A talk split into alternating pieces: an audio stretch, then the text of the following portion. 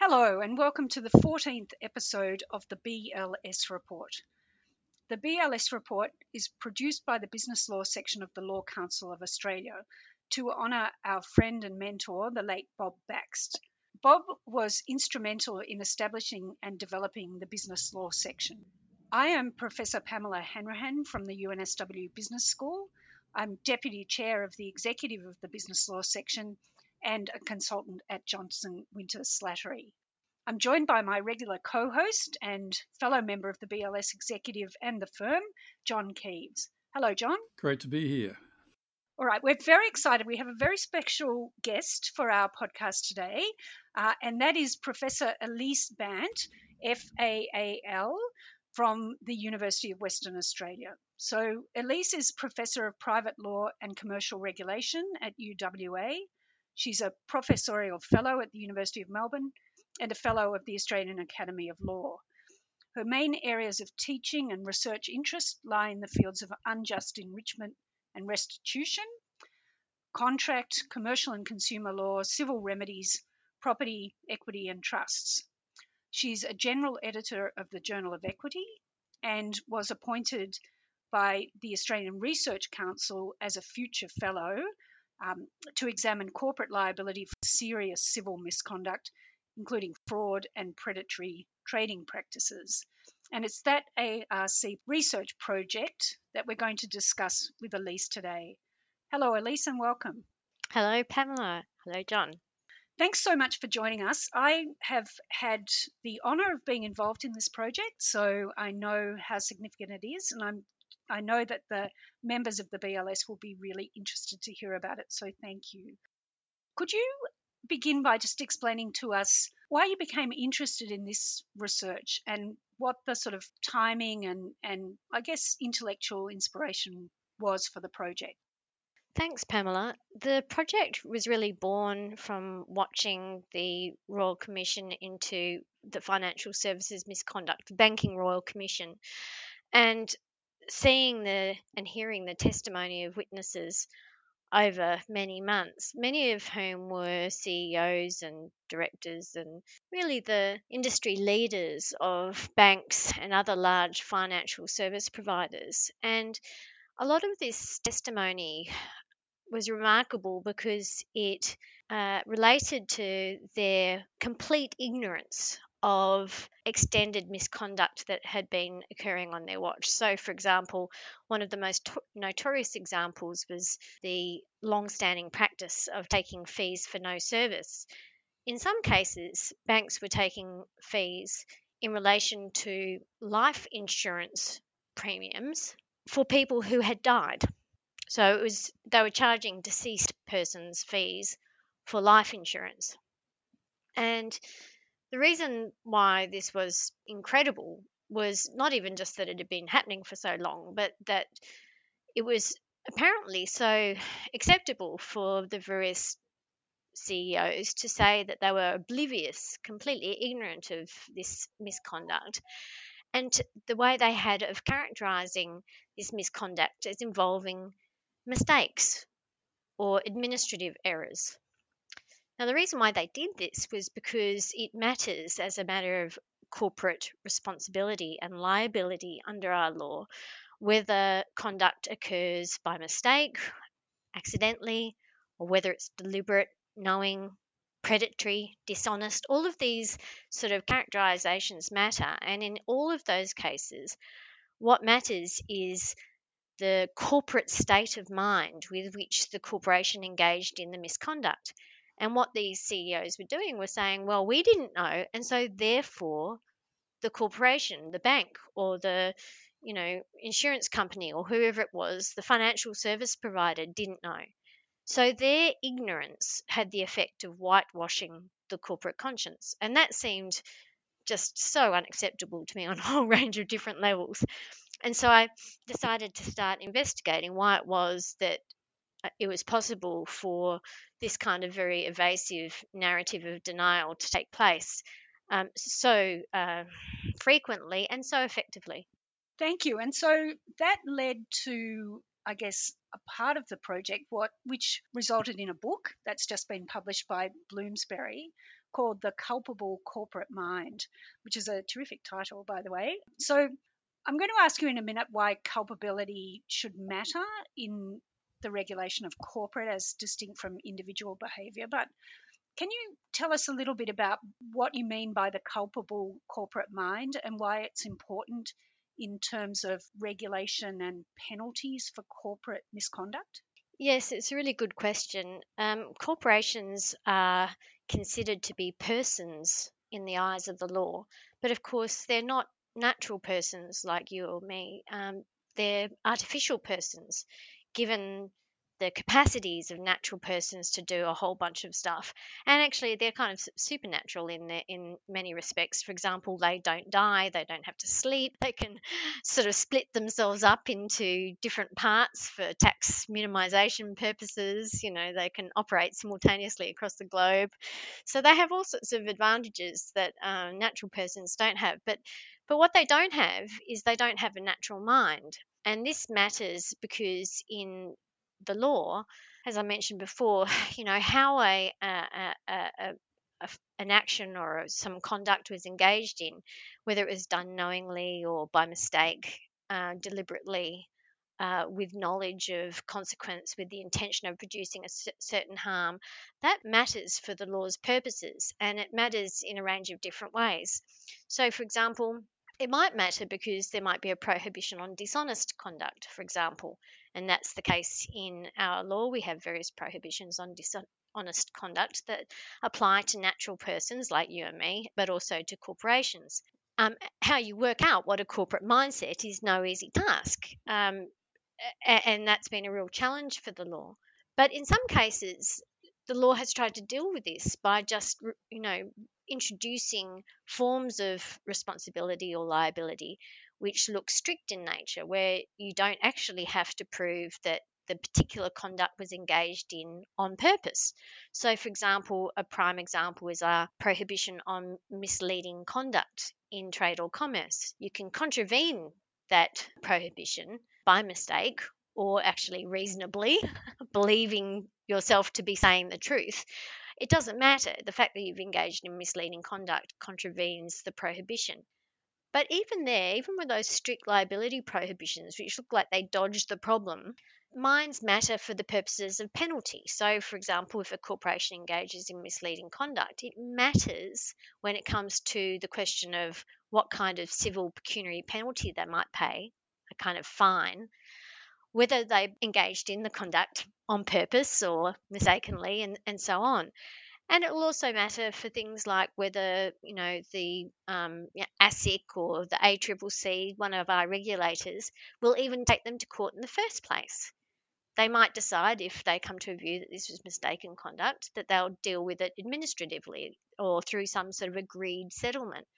By contrast, if the conduct smacks of deliberate or dishonest conduct, then they're much more likely to pursue it through the courts. So minds matter, and it's been a real conundrum for the law how to identify how this artificial person, the corporation, can be understood sensibly to think and to have purposes and intentions and so on. And and to date, the law's answers to that question haven't really been very satisfactory. Yes, so most of us probably started at law school with notion of directing mind and will and the sort of Tesco supermarkets model and then moving through to a meridian type approach and then various attempts to work out what it is that the corporation as distinct from its officers or you know the people through whom it works um, how the corporation's state of mind is to be determined. And that's really what you're interested in Yes, and, and what I've been trying to do is I've, I've been trying to find another way of identifying in a theoretically rigorous but also practically workable way how we can get away from what I call the Where's Wally approach.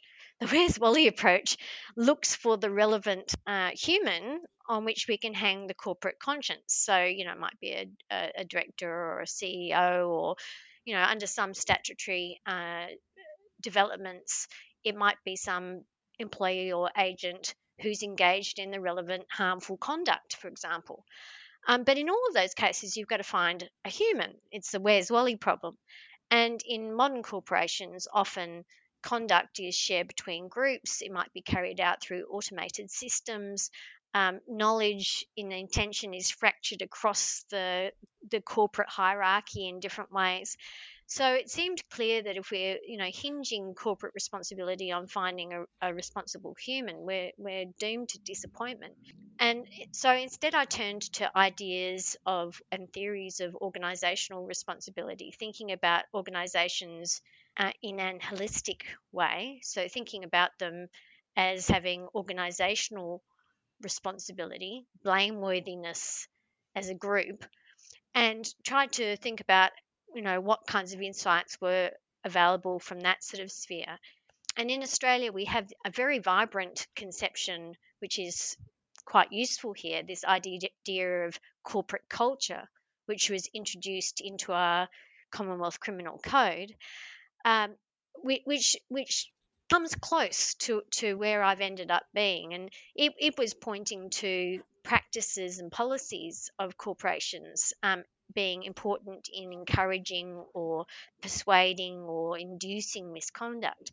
And what my theory has done is picked that up, that idea of, you know, a, a sort of a systemic mindset on the part of corporations that might manifest through its policies and practices and actually work that into a you know actually a sort of a, a, theory that can be used to prove and identify really discrete mental ideas like knowledge, like intention, specific and general intention, like mistake, you know. Mm. So so so that's the work that I've done and it's a model called systems intentionality. Thank you. I love that image of Where's Wally. I think that's a really good way for people to understand it that, that the traditional models of attribution of fault in corporations have tended to look for a state of mind in a person rather than in an ex, a cultural expression or a cultural artifact of the corporation as a as an institutional form. I'm just reminded um, of a statement by an ancient Lord Chancellor, uh, which is often misquoted in the following way did you ever expect a corporation to have a conscience when it has no soul to be damned and no body to be kicked?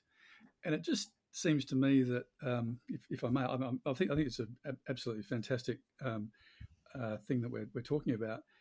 It just seems that we've got legal doctrines that were developed in ancient times for individuals when uh, corporations were very rare, except in some, you know limited circumstances and were adapted by analogy to companies, but very roughly.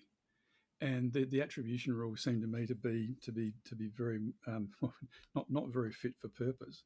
And it seems perfectly logical to come up with a, a kind of a, a, a, different rule for corporations, which has regard to the fact that, um, uh, as to say, there is no body to be kicked or what have you. And it just seems to me um, we're, we're really talking here, I think, if I've got this right, about a theory of mind a theory of corporate mind.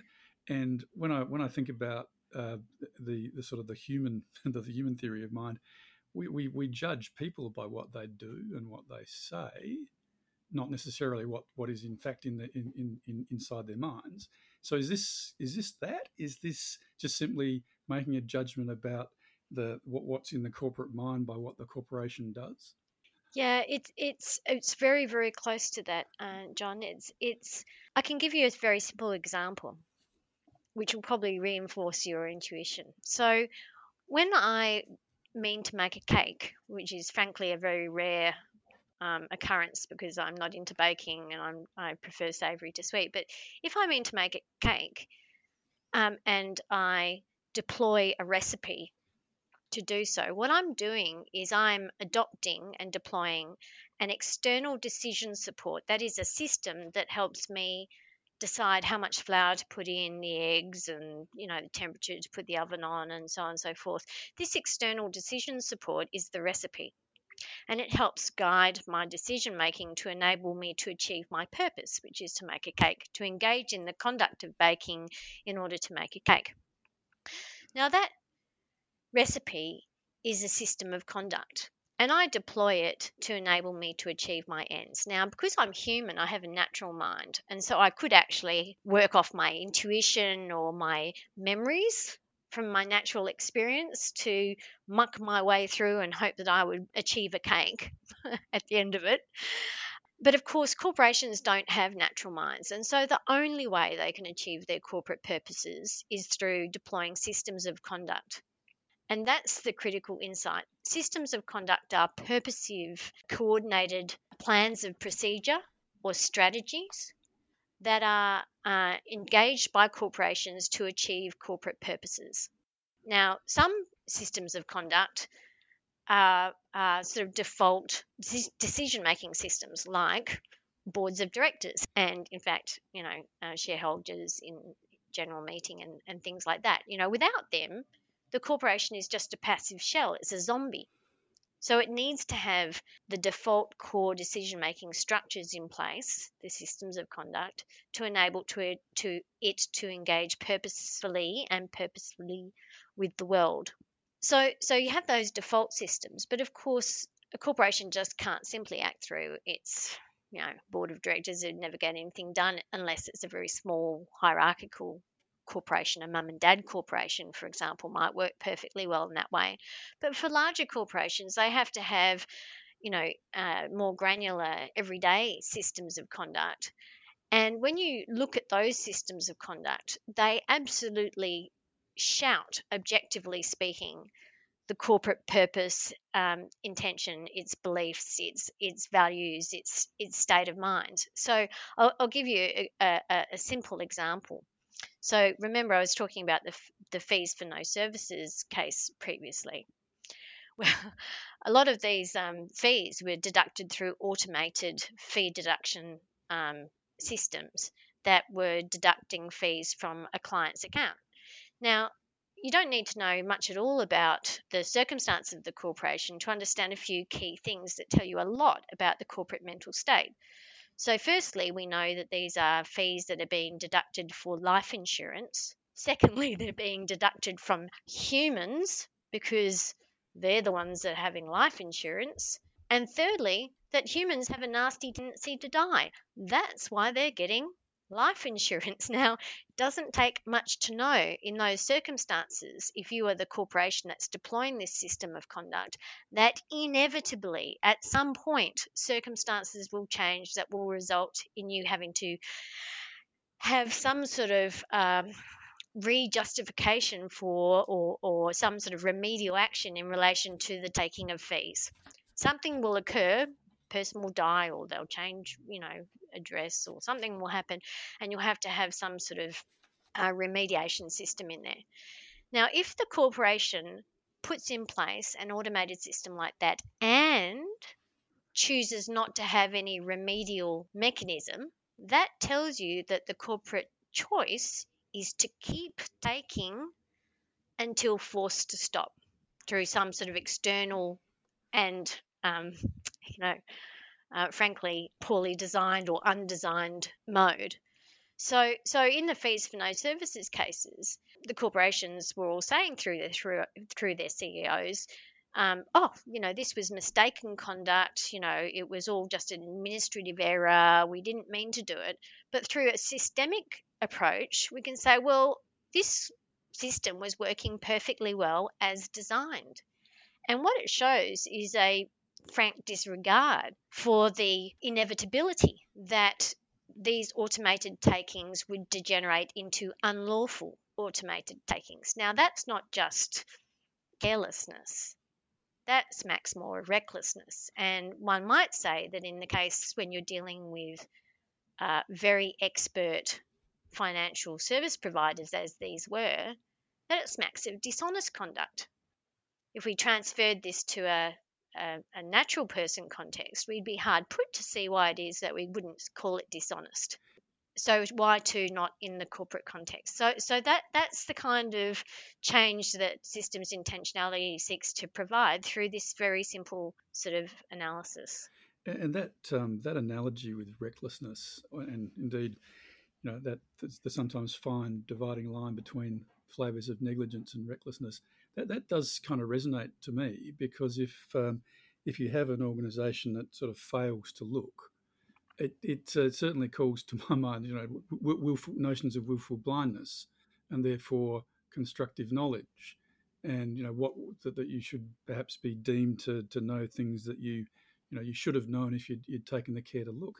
Um, but um, can, I just ask a, a, slightly different question? Um, uh, in your, uh, you've got a published journal article that I, that I read, and you refer in that to um, uh, actually one of my one of my lecturers a long time ago, uh, Brent uh, Fisse, and the idea that if there's repeated conduct, that that is implies culpability.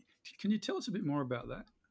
Yeah, so Brent Fisse was one of the contributors to the culpable corporate mind, actually, and he has um, really done some of the most profound and powerful work uh, in this sphere over some three or more decades. Uh, one of his key ideas was the concept of reactive corporate fault, and this was the idea that you can come to understand what corporations intend to do, in part through how they re- respond, how they react to causing harm.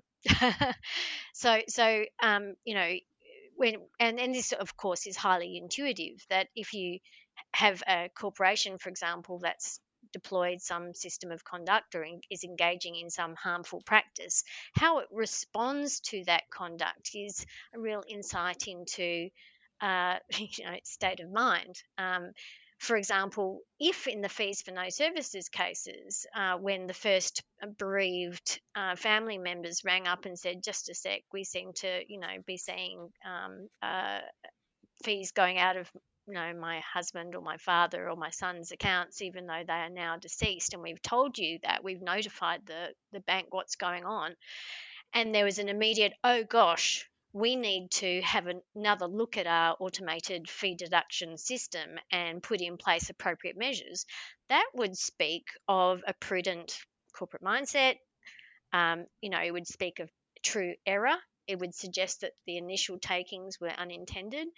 Um, it w- would suggest that something's gone wrong with the system, that the system wasn't implemented as designed. You know, it would suggest a whole bunch of stuff. Uh, but when you just um, keep going as occurred, um, you know, keep going for another three or four years, um, amassing profits while so so-called investigating the problem. The the reinforcing suggestion is that this conduct was uh, knowing and intended all along. So, so um, Brent Fisse's um, work is very important to mine. I, I suppose where I, I, differ is that um, I'm I'm interested in how systems are deployed both proactively and reactively. So I think that when you deploy a system, you say something very, um, very pa- powerful and explicit about the choices that you make and the values you have as a corporation in the sort of um, system design, you know, um, and, and you know, I talk about automated systems a bit, but it can be that you know any system. So, for example, in the university sector, it's often really, really, really difficult to get reimbursement for expenses, um, you know, that you've incurred during the course of your uh, research uh, activities. Now, you know, you could think that that's just accident, but but part of me thinks that you, when you look at the nature of the hurdles in place, um, there's a clear um, disincentive to actually reclaiming that expenditure. Um, so, so what what it does is it sort of says, well, listen, you know, the values of the um, organisation um, and uh, you know its its preferences, what it places value on, those sorts of things are often pretty explicit on the face of the um, system design, and that can apply in all sorts of different contexts, whether it's around occupational health and safety, or it's around, you know, financial systems, or it's around other kinds of, you know, um, systems of conduct and practices. Uh, though the nature of those uh, sort of what they call choice architecture is really significant for revealing um, corporate knowledge and intention. Seems to me that when we're talking about automated processes, we're, we're either on the cusp or on the on the downward slope of a slippery slide of seeing many, many things be automated. Now, as I said to Pamela the other day, I was I dropped my car off to get some work done on it, so I had to get a, a ride, a ride sharing service thing. And the guy picked me up and he drove around the block. And I said, Why did you do that? You just drove around the block. He said, Oh, the, the, the app told me to. And so it, it, was completely like, it was a bit like in Little Britain where a computer says no. It's just like, well, it's just like, you know, the, the, the system has just kind of told me to do something. And so that's okay. We'd be wrong to think that this is just something that's limited to you know automation and AI. Of course, when you have standard operating procedures in place and they really are embedded, um, you, you have standard operating procedures precisely in order to remove individual discretion and judgment from um, the natural employees who are part of that system. So you, you're trying to effectively pre program their choices in advance um, usually in the name of you know profitability, but it could be in the name of safety, or there might be some other purpose of that particular standard operating procedure. So, so all automation does is make those choices uh, much more determinate, so that there's no you know little chance of um, you know employee uh, or other error. Um, you know the the system just rolls out as designed. But the flip side of that is the system rolls out as designed and it rolls out with the choices implicit in it around things like default settings. You know, do you harvest information automatically or do you ask the consumer whether they would like to have their information harvested or would prefer to be private? So these sorts of default settings are, are, you know beautifully explicit in automated systems and but same thing happens with standard operating procedures and so on. When it comes to machine learning and all of that sort of stuff yes it's more complex again but but part of the trick there is to remember that a decision to deploy a um, an uncontrolled machine learning system is also exactly that a decision to deploy an uncontrolled machine learning system with whatever um, guides it has, you know, whether it's, you know, if it's just being guided to maximize profit, that's a decision and it's not a very ethical one if you're, you know, deploying a machine learning system that could cause harms. Is this any difference in principle to, uh, to who's responsible for an autonomous vehicle? No, it's exactly the same question. So, so, so all of systems intentionality applies to all these different contexts in which you see firms trying to, frankly, delegate responsibility to the robot. You know, it was the robot's fault. You know, it was the car or it was the, you know, person sitting in the autonomous vehicle or you know there's this kind of this deferral of responsibility but we have to remember that these systems of conduct are the corporation's own systems of conduct that it deploys. It's its responsibility and it is manifesting, in the sense both of revealing and instantiating its intention and knowledge through the systems it deploys. So, you know, none of this business, in my view, of blaming the robot or blaming the car or whatever you know, let's let's blame the corporation that deploys the system and have a look at the system to see the choices that are made because there will be very revealing cho- default choices all the way along. You know, do do we um, preference, for example, safety over speed or um, you know the smoothness of the ride, for example? You know, um, you know, ha- you know, in testing, what kind of testing has been taking place? You know, um, you know, are the testing parameters themselves ethical and responsible? These sorts of looking at the system of conduct or the practices is another way of saying it.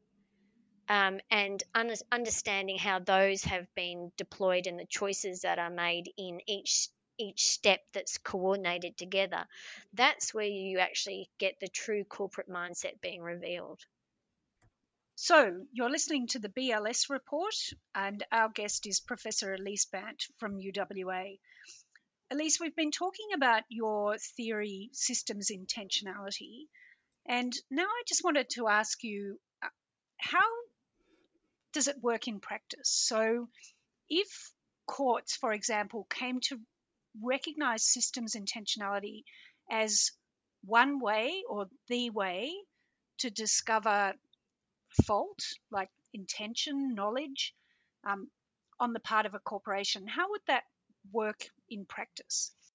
So it's always been very important for me that this should be a theory that's fit for purpose. That is, it has to be workable in practice. And thankfully, because I've been building on foundations laid by uh, law reformers over a long period of time, uh, I have a, a, a sort of wealth of jurisprudence that I can draw on.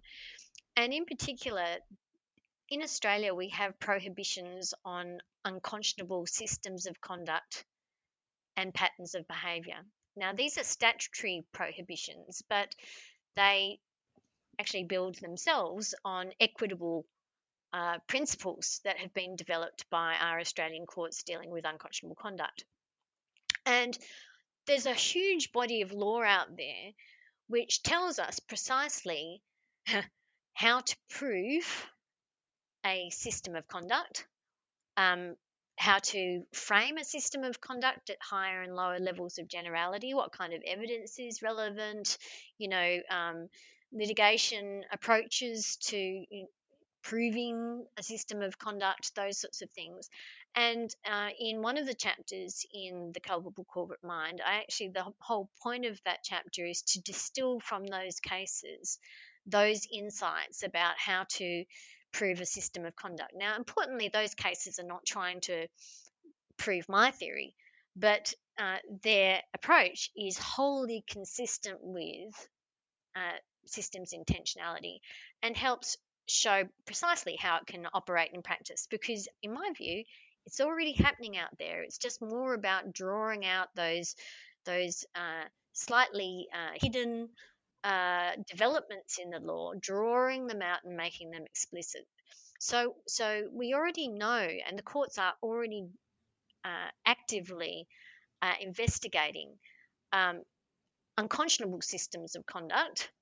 And in the course of doing that work, they've also had to think about how business models can reveal corporate mental states. So they've, you know, had to consider, for example, whether or not a corporation was engaging in conduct that was reckless, for example, or was dishonest in some way. Now, again, they've been doing it for the purpose of this specific statutory prohibition on unconscionable systems of conduct, but it's really very useful um, as a way of understanding how, in practice, you can connect a proven system of conduct with specific corporate mental states like knowledge and, and intention of different forms and so on. So that that work exists out there um, in the courtrooms of Australia, and what I've done is actually distill those insights and explain how they would, well, in my view, render systems intentionality systems intentionality entirely uh, work ready, practice ready. Thank you. I think when I first read about systems intentionality, it's interesting that you, Elise, give the example of trying to have your expenses reimbursed in a university, and I totally relate to that. But the thing it really made me think of was trying to get child care payments when my children were little, and I was trying to apply for a subsidy from the government for them to go to childcare. And the whole thing was just designed to make that not pay out, right? Basically. And I think all across the sort of social support mechanism. So if you ask people who are in the disability support space or in the aged care support space, or um, they they talk about exclusion by design. So systems that are actually designed in a way that the person who operates them can say, well, we have a mechanism, you know, to give people assistance, but then they design it in such a way that it throws up a whole lot of barriers for people who actually require that assistance. And so it really made me think of that. Now, of course, that's that's a discussion for a whole other day, a bit like John's discussion about AI. We might have to have another session. But I know because you and I have talked about it before that if I say the words robo debt, uh, most people will go, ah, systems intentionality, I get it. So it does have application in that sort of area as well, doesn't it? Yeah. So so systems intentionality um, builds on a wonderful body of uh, work uh, done by moral philosophers who are thinking about group responsibility. And of course, corporations, commercial corporations, are just one form of group. Governments and churches and sporting associations and all there are all sorts of other different types of groups, and it applies perfectly well in those other contexts as well. And certainly with uh, robo-debt, that is a classic example of where systems intentionality uh, really suggests that the government of of that time engaged in conduct that uh, was uh, open to characterization as dishonest and even predatory. And I've, I've written an article on this uh, recently, or a paper, and in fact made submissions to the Commission uh, on this, uh, because you know, even if we think about just the proactive elements of the system, you had uh, welfare recipients who were already disadvantaged and vulnerable. That's why they were welfare recipients. So you, you have that situation of disadvantage. You had a method of calculating their debts that was guaranteed to be inaccurate, with the result that it would exacerbate their existing position of disadvantage. And this was the government's own system that it deployed. Um, and you know, on my approach in systems intentionality, you can't um, sleepwalk a system of conduct. You have to engage in it intentionally, in the sense of engage in that conduct intentionally. You can't do it. You know, your system of conduct doesn't just occur by some sort of divine act. It it it it, it is a manifestation of a general intention. And what's more, the corporation or the organization, if it be a government, has to have the knowledge required for that system to run effectively. And the whole hub of robo-debt was this income averaging or income smoothing, which was always going to produce inaccurate debts for a significant number of welfare recipients. So, so you know, it was just always from the outset, it was going to be an unethical system of conduct that was engaged in, you know, on my systems intentionality approach knowingly and with understanding of the inevitable consequences for people who were um, already disadvantaged. And when you add to that the package of surrounding, supporting mechanisms, the reactive corporate fault mechanisms, if we like, you know, the litigation processes, the debt recovery, the reversal of the onus, the the removal of limitations periods coupled with requirements for people to prove for the first time what had occurred to them 10 years ago when they were not required to you know hold documentation or keep it and so on. Truly kafkaesque features of that model reflected i, I felt a most culpable government state and and and the important thing is there is that this doesn't mean that you know for example the frontline service providers were equally culpable. This is organizational culpability i'm talking about. So so we can distinguish between the humans who were embedded in the system and you know sometimes very unwillingly playing their role and the and the organizational culpability expressed through robo-debt that that government culpability, I think, was very s- serious um, indeed. And um, I, I, do think that, you know, when you look at it through the lens of systems intentionality, it also gives you a way of challenging um, uh, protestations of ignorance on the part of key leaders um, within that that system who oversaw its design and implementation. But that's, as you say, something for another day. Well, that's been a wonderful discussion about uh, corporate culpability and uh, this uh, model of systems intentionality, which certainly is very, very interesting. And I, for one, will be watching with, with interest to see how this develops over the next uh, little while. Um, thank you to Professor Elise Bant from University of WA, and thank you to my co-presenter, Professor Pamela Hanrahan. This has been the 14th BLS Report, a podcast by the Business Law section of the Law Council of Australia in honour of the late Professor Bob Baxt AO.